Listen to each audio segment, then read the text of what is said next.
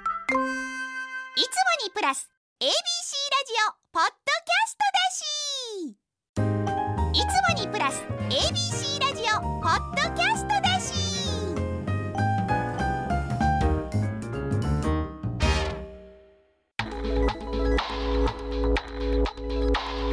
0 0 FM 九三三 ABC ラジオラジオ今村翔吾山崎れなの言って聞かせてこんばんは歴史小説家の今村翔吾ですえ明けましておめでとうございますああごめん明やっちまった明けましておめでとうございます今村翔吾ですあ書いてあるわこっちけにましておめでとうございます下田山崎れなです今村先生それあの来週の原稿ですやっちまった見てるの明けましておめでとうございます歴史小説家の今村翔吾ですはいということでごまかせ今てる週かなも始まりました今村翔吾山崎れなの言って聞かせてどうですか今年もよろしくお願いいたします、はいどまあ、うまだあの収録段階では年収めてないんですけれども、うんうんうんいかがお過ごしですかどういやめちゃくちゃ忙しいよ今今日今日が六現場目でどう今年はどんないつまでお仕事ですかえっ、と28日が仕事納めですねで29、30、31と休む予定で、うんうん1日から生放送です。おおいいね動くね俺は作家になってからずっとやっぱ31日も書いてるねあーどっか出るってことはないけどあー一番書ける時期かも、まあ、あんま連絡来ないですしね。そうそうそう静外らかやしなんか、うん調子も良くなるまあ風邪ひかん限りはそうですよね、うんなんか秋元康さんが午前2時、3時、4時とかに原稿書いてるのと同じ現象ですよね。そうそうみんな仕事しない時間帯というかそう時期というかそう時期だからうん28、まあ、うちも仕事納め事務所が28納めなんかなわからんけどそこから以降は特に書けるかな5日ぐらいまではそうですよ、 1ね、週間で一気に進めたいね、うんうんまあ私もあのさすがに三が日とかは、まあ、生放送の昼の帯の冠番組だけだと思うので、もうそれが終わったらちょっと自由ねというおかお餅食べる食べない食べないの食べないのかおお餅ってあんまり好きじゃないえ俺めっちゃ好きなんやけいどやちっちゃい時はすっごい好きだったんですようんなんかもうななんだろう何個食べたら気が済むのってぐらい食べてたうん時期もあったんです前けも言ったかどもしれんけど長宗我部元親がね8個しか食べへんくておん俺も年取ったなっつってたけど餅好きなんや昔の人も今8個しか食べないで8個も食べるんですそかうそうそう息子15個食っとったから昼飯食べ過ぎでしそょうそうそう何で食べんの餅食べるとしたら醤油きな磯こ辺焼き、磯辺焼き醤油うん、醤油であで海苔巻いてーなるほどねあ甘甘辛い醤油かあー普通の辛い醤油普通はい、あそっちかあとまあちょっとめんつゆと割ります私は醤醤油とめんつゆを1対1で割ってであと七味醤七味唐辛子つけて食べる美味しい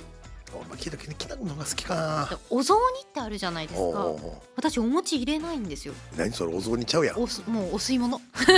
あでそもそも吸い物なんや関西とかやったら白味噌とかああうんまあそうそうなんでねどっちかって言ったらね、はいはいけどあの福井の人とかやったらあの大根おろしつけて食べるし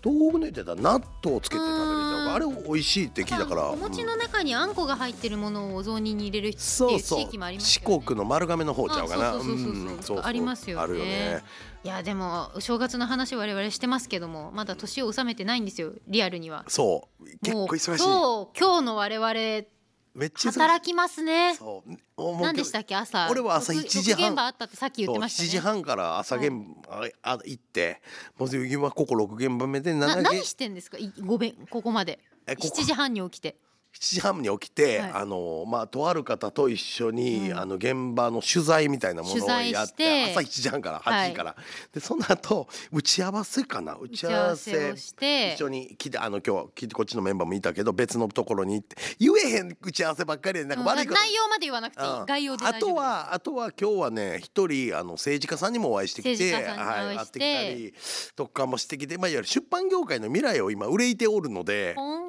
それ絡みのはい民間系とか政治絡みとかのこううんどういう状態なんかとかいろんなご相談してきたりとかなるほどなるほど取材応じたりってへいう感じですねなんか来年は大きく動きたいなと思ってなるほど年末頑張ってますこの後まだ夜てっぺんまであるんでしょなんかいやでも12時今村先生その後このこの収録今四本撮りじゃないですそうかそう終わった後は PHP で YouTube の生放送ですその後はああなた何 YouTuber 時までえそっちは9時8時とか9時とかやと思うあねーけどあなたへー11時までタクシーのやつやろいやいや11時までじゃないあの私うんこれ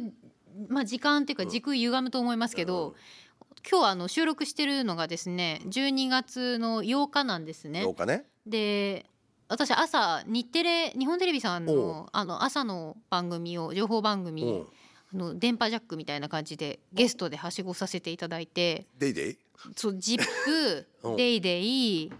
あと「ヒルナンデス」うんうんえなんかあったん告知があったんそう小学5年生より賢いのっていうクイズ番組の特番がお放送される日だったのでうん宣伝しに回ったんですけど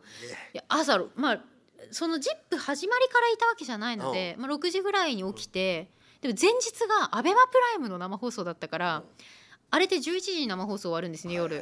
でで帰るじゃないですか12時ぐらいに。朝早いろそうで12時に終わってアベプラなんてそんなアドレナリンガシガシに回ってるから帰ってすぐ寝れるわけがないんですあーわよか。るわかでる結局3時半4時ぐらいまで起きちゃってで6時に起きないといけないから、まあ、2時間ぐらいで起きるじゃないですか、うんでそっから「ジップやって「デイデイやって「ヒルナンデス」やってるけど今「ハイ」なんですよあそ深夜テンションみたいな感じになってきちゃっててでこっから4本日程聞かせて撮ってその後タクシーのモニターのあのう青木源太さんと一緒にやってはる「いヘ見ッてるドライト」って情報番組のタクシー乗ったら会えるからなそう会えるからそうそうそういつも会ってる会えるように撮ってくるんですけど、うんこれからやばい気がする俺なんか知らんけどタクシー乗って22ホッとすんねんけどあなたがいるありかがたい嬉しいらだかうんら EXIT の兼近さんっうんてテレビあんまり見ないんですって、まあ、うんお仕事忙しいっていうのがもちろんのこうんうんうとんなかなかこうずっとテレビの前に座ってるみたいなことがないと。うんでの中で一番俺よく見る芸能人山崎さんですよってこの間アベプラで言われて「えなんでですか?」ってうん「EXIT のお二人ほどテレビ出てないしまあなんでだろう?」と思って「なんでですか?」って言ったらタクシーで毎日やっぱ見るよね毎日何回か見るってそうそうそう見る見る見 やっるぱ仕事で忙しいからその現場現場との間とかタクシー移動になったりす俺るじもゃなやいっぱですか。東京は基本タクシー移動が多いからいやうんだからありがめっちゃたいありがたいですよね。そうあのギャラいくらなんですかって普通に聞かれました。あそう言えないけど。そんでなあものフジットさんのテレビ CM ほどじゃないですよって言ってきましたけどことじゃないですけど結構いいんじゃないんですかすごいな んかえ僕もそう CM いう出ことてみた言ういとそういうこと言うと大富豪味が増すんいじゃやん僕も一回 CM 出てみたいよあ2024年の抱負ですかそういや作家さん昔、まあ、お酒とか、はいそのコーヒーとか出てはったうん遠藤うん周作先生とか、あはいは一回コーヒー俺に騙されたと思って。もおーういいいいギャラとかいいいいどこのコーヒーがあどこのコーヒーとか絞ってあの僕は全て好きだけど、うん僕と一緒にやりたいっていうところをいやいてくれたらコーヒーの CM そウェブ CM うとでかもウェブでも全然全然いい一あら回やってみたい一回やってみたい一回やってみたい伝えられる自信があるあるおあるちょっとなんか違いの分かる男やでちょっとなんか言ってもらえます飲んだふりしてちょっと待ってそうやっていや人を貶めようとすんのやめてくれる何の準備もしてんのかギャラ詰められようとしたから反撃してみましたけあーど怖い怖い今年もこんな感じでやっていこうと思いますので、で、えー2024年も行って聞かせてよろしくお願いしはいお願まいす,、します改めましてこの番組は今村先生と私山崎怜奈が小説歴史仕事プライベートなど今話したいことを言ってリスナーの皆さんのお話も聞かせていただいています番組のハッシュタグは言って聞かせて言っての言い聞かせての木は漢字です皆さんどんどん X、インスタグラムの方で発信してください、また番組の公式のアカウントもありますアカウント名アルファベットで言って聞かせて ABC 言って聞かせては小文字 ABC は大文字となっています、はいさあということでですね今週はこれから「小引町の仇討ち」という本で第169回直木賞を受賞された永井紗耶子さんにお越しいただきます今村先生がそう、まあ、ちょっとブッキングしてくださったということなので、はい、最近作家さんのブッキング用意してるよね僕ありがとうございます、はまあよければ、はい正直言ってこの番組のゲストブッキングは今村先生頼みなので作家部門は任せてください作家部頑張り門ますと、はいえっと、編集部部門そうねよろしくお願いし頑張ますりということで今村翔吾山崎怜奈の「言って聞かせて」最後までお付き合いください AM 一ゼロゼロ八、FM 九三三、ABC ラジオ。今村翔吾。山崎怜奈の「言って聞かせて」ABC ラジオがお送りしています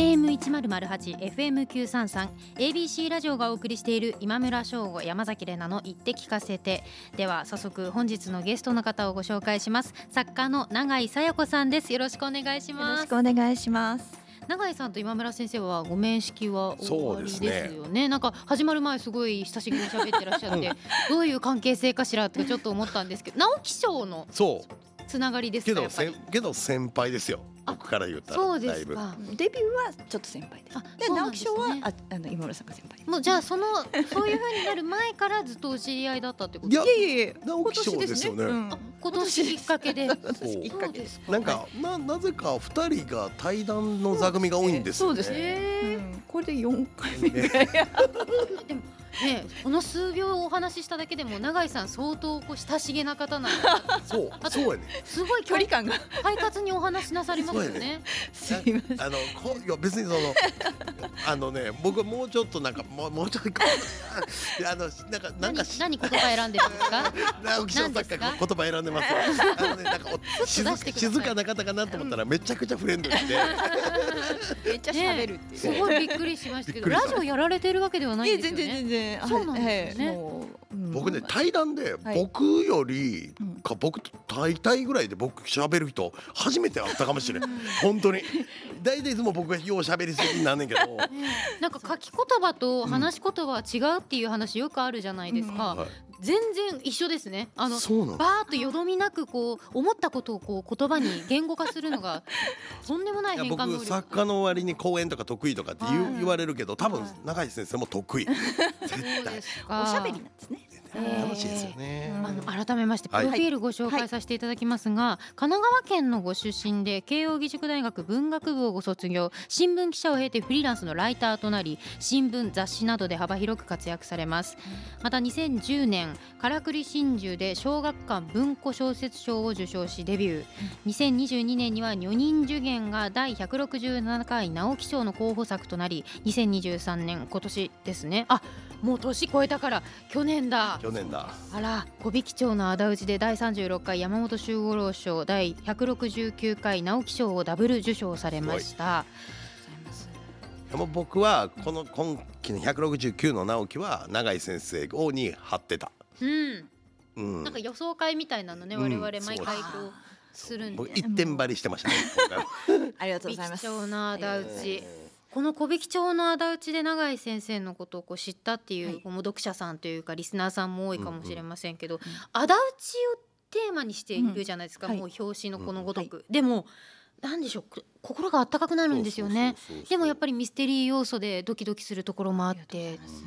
どんな人が書いてるんだろうと思った らすうんそうこんな人だごい明るかった。そうそうそうそういや心が僕ね温かそうな人小が書いて引る町もやけど女人受験の方がギャップあったかな、あーそうですかうん、なんとなく、うんまあ、ほんで女人受験の時にうんの直木賞は候補で終わったんだけど、うん次やるなっていうのはなんとなあく察知しましたね。四人受験簡単に説明していただあきたのいでしょう女人か受験っていうのはあの、まあ、鎌倉時代の話で、はいはいあの 読んで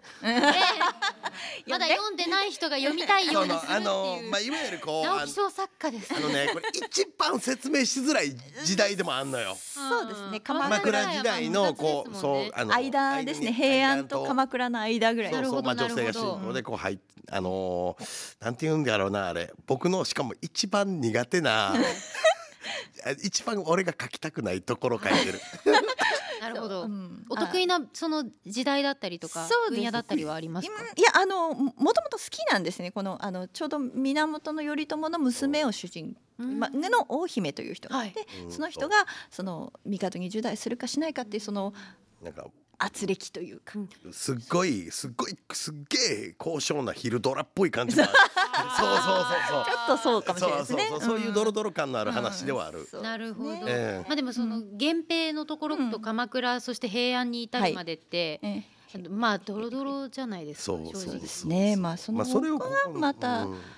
しかもなんかねかかっこいいっていうか面白いんです戦というより人間的なそう派閥構勢想力そうそうそうそうそう 派閥構想で すねそうまあそういう作品っうてん正直どこに盛り上がり持ってくるのかが難しかったりするんだあーなよね。るほどそうそうそう。えそういう時代がお好きな永井先生から見ると、うんもうこのあとすぐですよね日曜日から始まる大河ドラマ楽しみですそうですよねものすごく楽しみにしています光る君へあの衣装とか見たくてねわかります衣装のキラキラを見たくて中に一重がはいどんな進化しているのかっていう楽しみに楽しみにもしています僕はもういあの滋賀県の大津に住んでるんで、はいまあ石山寺あーそっの、かまあ、そっ近かくっちゃ近くなんで、はいゆかりまであす今盛り上がってますね。ううんんそうですねいやこう書いてますけど、はい、ねでも、まあこれ直木賞を取られたお話もですね、うん結構いろいろお聞きしたんですが、はいこれまずあの小説家になられる前、新聞記者だったんですよね。あちょっとだけですあのしょあの新聞記者自体はそんな1年足らずでも辞めてしまってあその後フリーライターなのではいはい。なんですけど、これうんフリーライターだった頃とはかい小説、そのん新聞記者だった頃のはい背景っていうのはうん自分のこう作品に反映されてたりしままあすか。そうですね、まあ、やっぱインタビューいっぱいさせていただいたのでお話聞いたりするっていうことを繰り返しているうちにはい。自分の中にこう人物像ストックが増えていくというあーかなるほど。この感じの人はだいぶ癖があるなとかうん。あこういう雰囲気なのにこういうふうに柔らかく喋るんだとかそういうリストがこう頭の中には残ってるので。芸能系とかもされてましたもんね。やってましたね。そうそうそうえー映画とか、あ映の画とか映画監督さんとかアニメの役だか者さんとからアニメの声優とかもめちゃ詳しかったからめちゃめちゃ詳しい へ。そう声優めっちゃ詳しいね。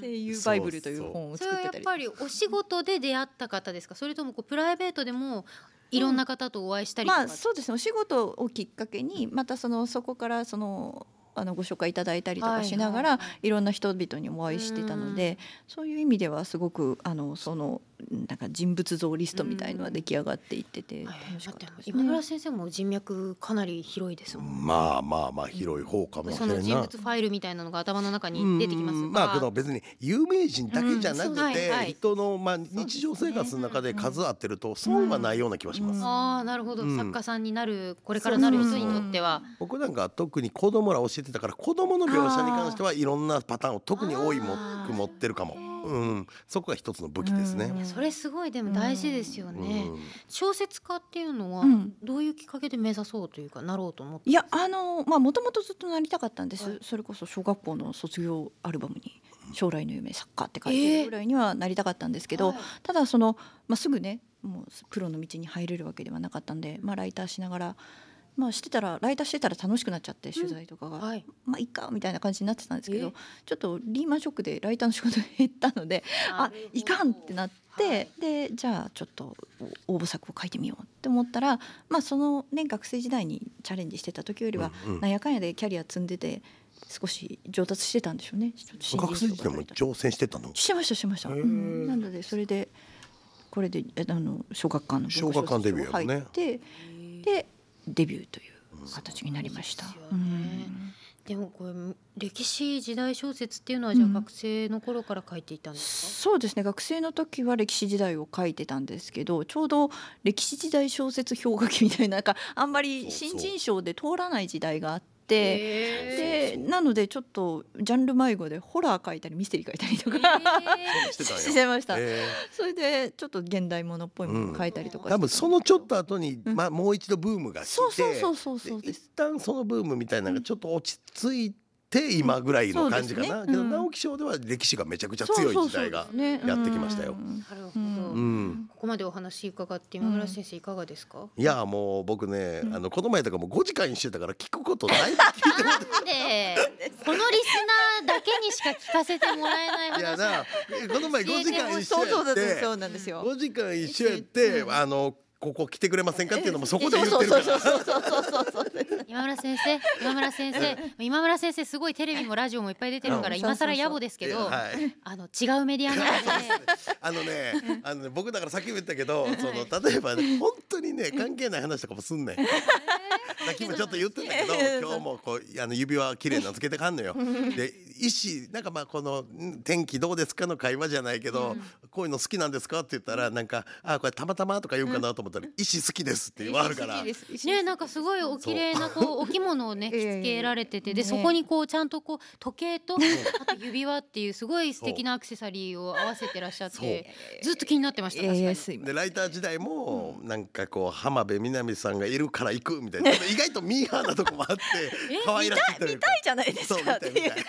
映画のねそんな感じで見に行っていいんですいや PR のその、まあ、取材の、はいまあ、スタッフが、はいはいあのあれだけど誰か紹介してくれませんかみたいな時にあ私が行きますみたいなそうすそうぐそうすぐ手を挙げてしまう浜ので辺美波さんが見たいから行きますだか俺も絶対行くはい そうそうそうらだだってその体験はしたいじゃないですかしたいしたいうんそうですねできない体験はしたいのでまあ、どんな体験も作家さんにとっては財産ですもんね。そうそうそう本当に何でもそ値段にうなだるからそういうね積極性とうんなんかゴミが刺さないけ ど意外といやいや俺は全然もう思ってた以上に良かったちなみに石好きですっていうのは、はいいやなんかもう見て見てあのあ綺麗だなと思ったらちょっとちょっとチラチラチラチラ見てへーさてお家に一回帰って考えようかなみたいなあーへーじゃあそのお家に一回帰って考えた末お迎えした今の指輪なんですね。これはねでもね祖母かなんかからもらったやつです、ね、そうですか。うんえ結構持ってるんですかいやそんなにはあれですいよやそんなにはあれですそよっから直木賞作家になったらいやいやいいっやぱい並びますよ石がいや何かうんにつけてハマるタイプですか。いやあのいろんなものにはまりますあーそうですかものにはまるははまりますねそうしやっぱ取材を経てみたいな。そうですね収集癖があるとかでもなくしゅいや収集癖っていう方いやだからね一回だけ一回冷ましはしますさまうん冷ますうんそうじゃないとえらいことに多分まあまあまあまねあだかららね、茶人とか調べ出して茶人なんかの取材をしたついでになんて言ったらえらいことにないりまやすいよ。ややったことやったことあんねんあけどややっちゃったんですそうか。あのねあのね麻痺すんねんうん。なんかこうお今茶茶道具。茶道具はい。まあ今飲んでるお茶碗がまあに2000万円ですとか言われてそういねうねオリビア機能がうんでその後になんかこのみ耳かきみたいなやつだ悪いけど ちゃちゃちゃちゃくが700万円ですって言われたら安いんちゃうかって思ってますいやあの竹のやつですそよう竹ねね。そうそうそうそう。そんなする？あれテレビの横に置いてたらぶっちゃけ耳かきにしか見えへんねんけどうんまあまあ。 700万いやだあからのうち茶にもあり尺まますけどでね茶尺を見極める審美眼までは育ってないからそうそうそう言われた通りにあーってなるっていう恐ろしいあのー茶し茶道具の世界はね恐ろしすぎる。そう100万200万安いも平ん本当に平気で言いますからね。怖い。やっぱしかも使いましょうって言わはるからうん。いやそんなんねいつ落とすかわかんないから。そうですよ。フェラーリみたいな茶碗やでそうそう。だからああいうとこにはやるはまるとやばいそう。そうですね。あれはだからはまらないようにうんちょっと遠巻きにうんでも、うんうんでも見ておかなければならないじゃなそいうですそかうそうそうそうねだからそこが難しいとこそろうなんですよね。あとこ、見なきゃまあ、小引町の仇討ちにもこう芝居小屋のはい話はいは出いてきますけど、はいこう芝居小屋とかもやっぱり足しげく通っもた過う去が。すごくまあだからあのしあの歌舞伎もだけじゃなくて、下北とかそうあいーう小小劇場劇場もめちゃめちゃ行くんですええよ、今もですか。今もですね今も結構行きますよ世田谷パブリックシアターとえーかめちゃめちゃ行くので、はいはい。うんでそれでもう「わ今回よかったわ」とかって言ってええ。すげえアクティブなんよ。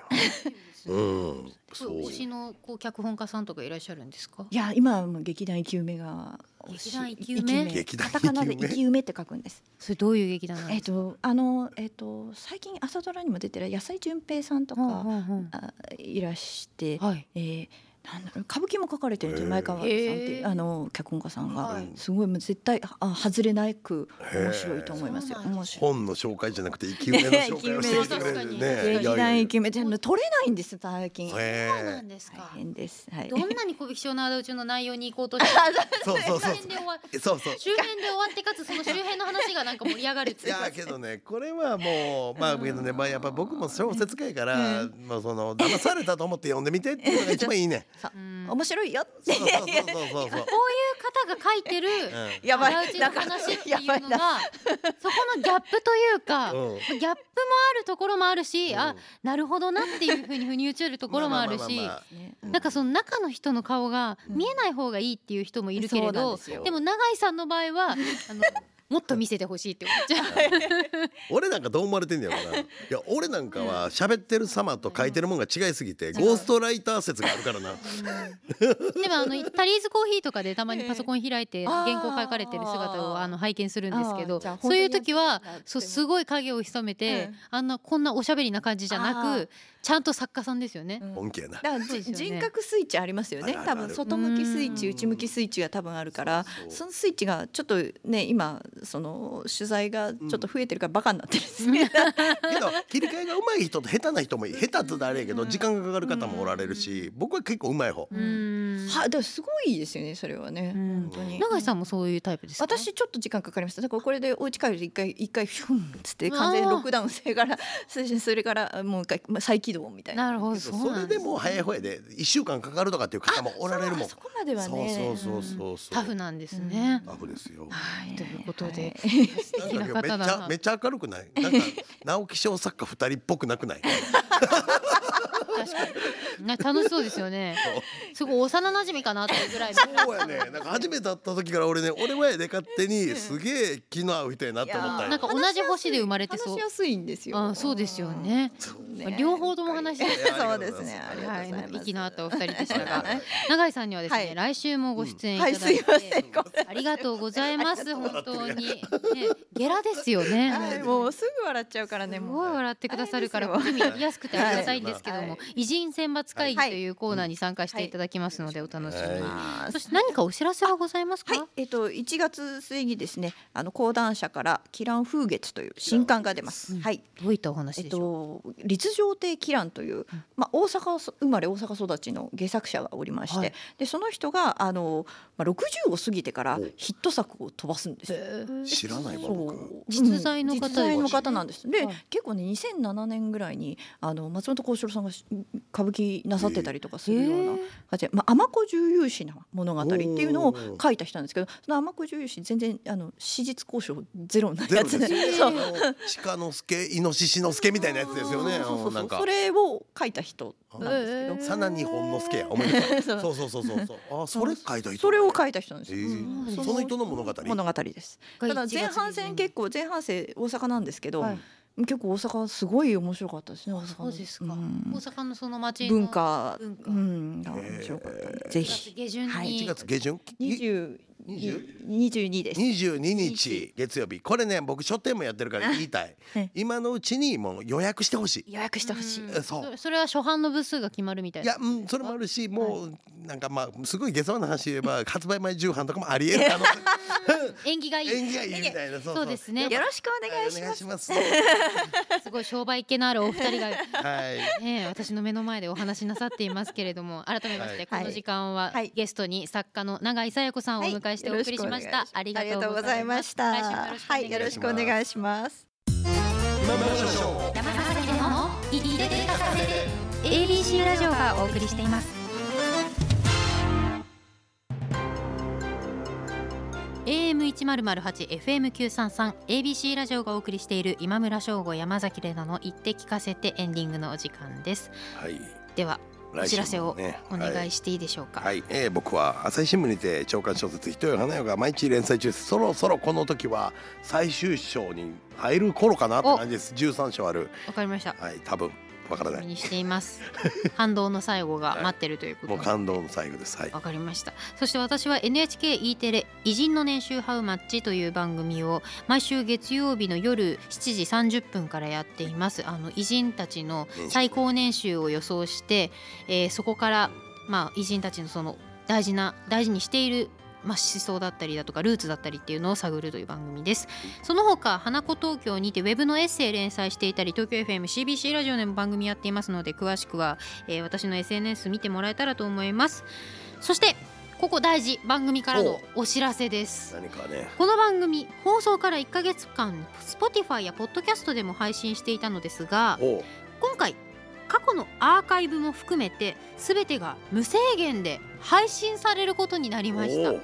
これどういう事情があるのかなってすごいそさっきスタッフさん掘ったんですけどうなんかすごい言葉濁してたんよすごい濁されましたよそうほんねでもう俺らが何回も聞いたら大した理由じゃ別になかったんよななんでそんな隠しとったんそようそうそうそう、ねまままだまだ他に真相があるんかもしれいなやい多分そうだと思いますよだから言えることの3割ぐらいしか言ってないんでえすよそうかな怖いわはーいということなので、はいえーラジコのタイムフリー1週間限定で聞けるものはもちろんありますのでそちらとともに、はいぜひ Spotify ポッドキャストおいチェックしてくださいさらに番組のメールが紹介された方にはですね今村先生の著書「百科」とコラボした番組特製のしおりをプレゼントしていますのでこちらもどうぞメッセージをお送りください以上ここまでのお相手は今村翔吾と山崎れなでした今年もよろしくお願いいたしおます願いしますまた来週来週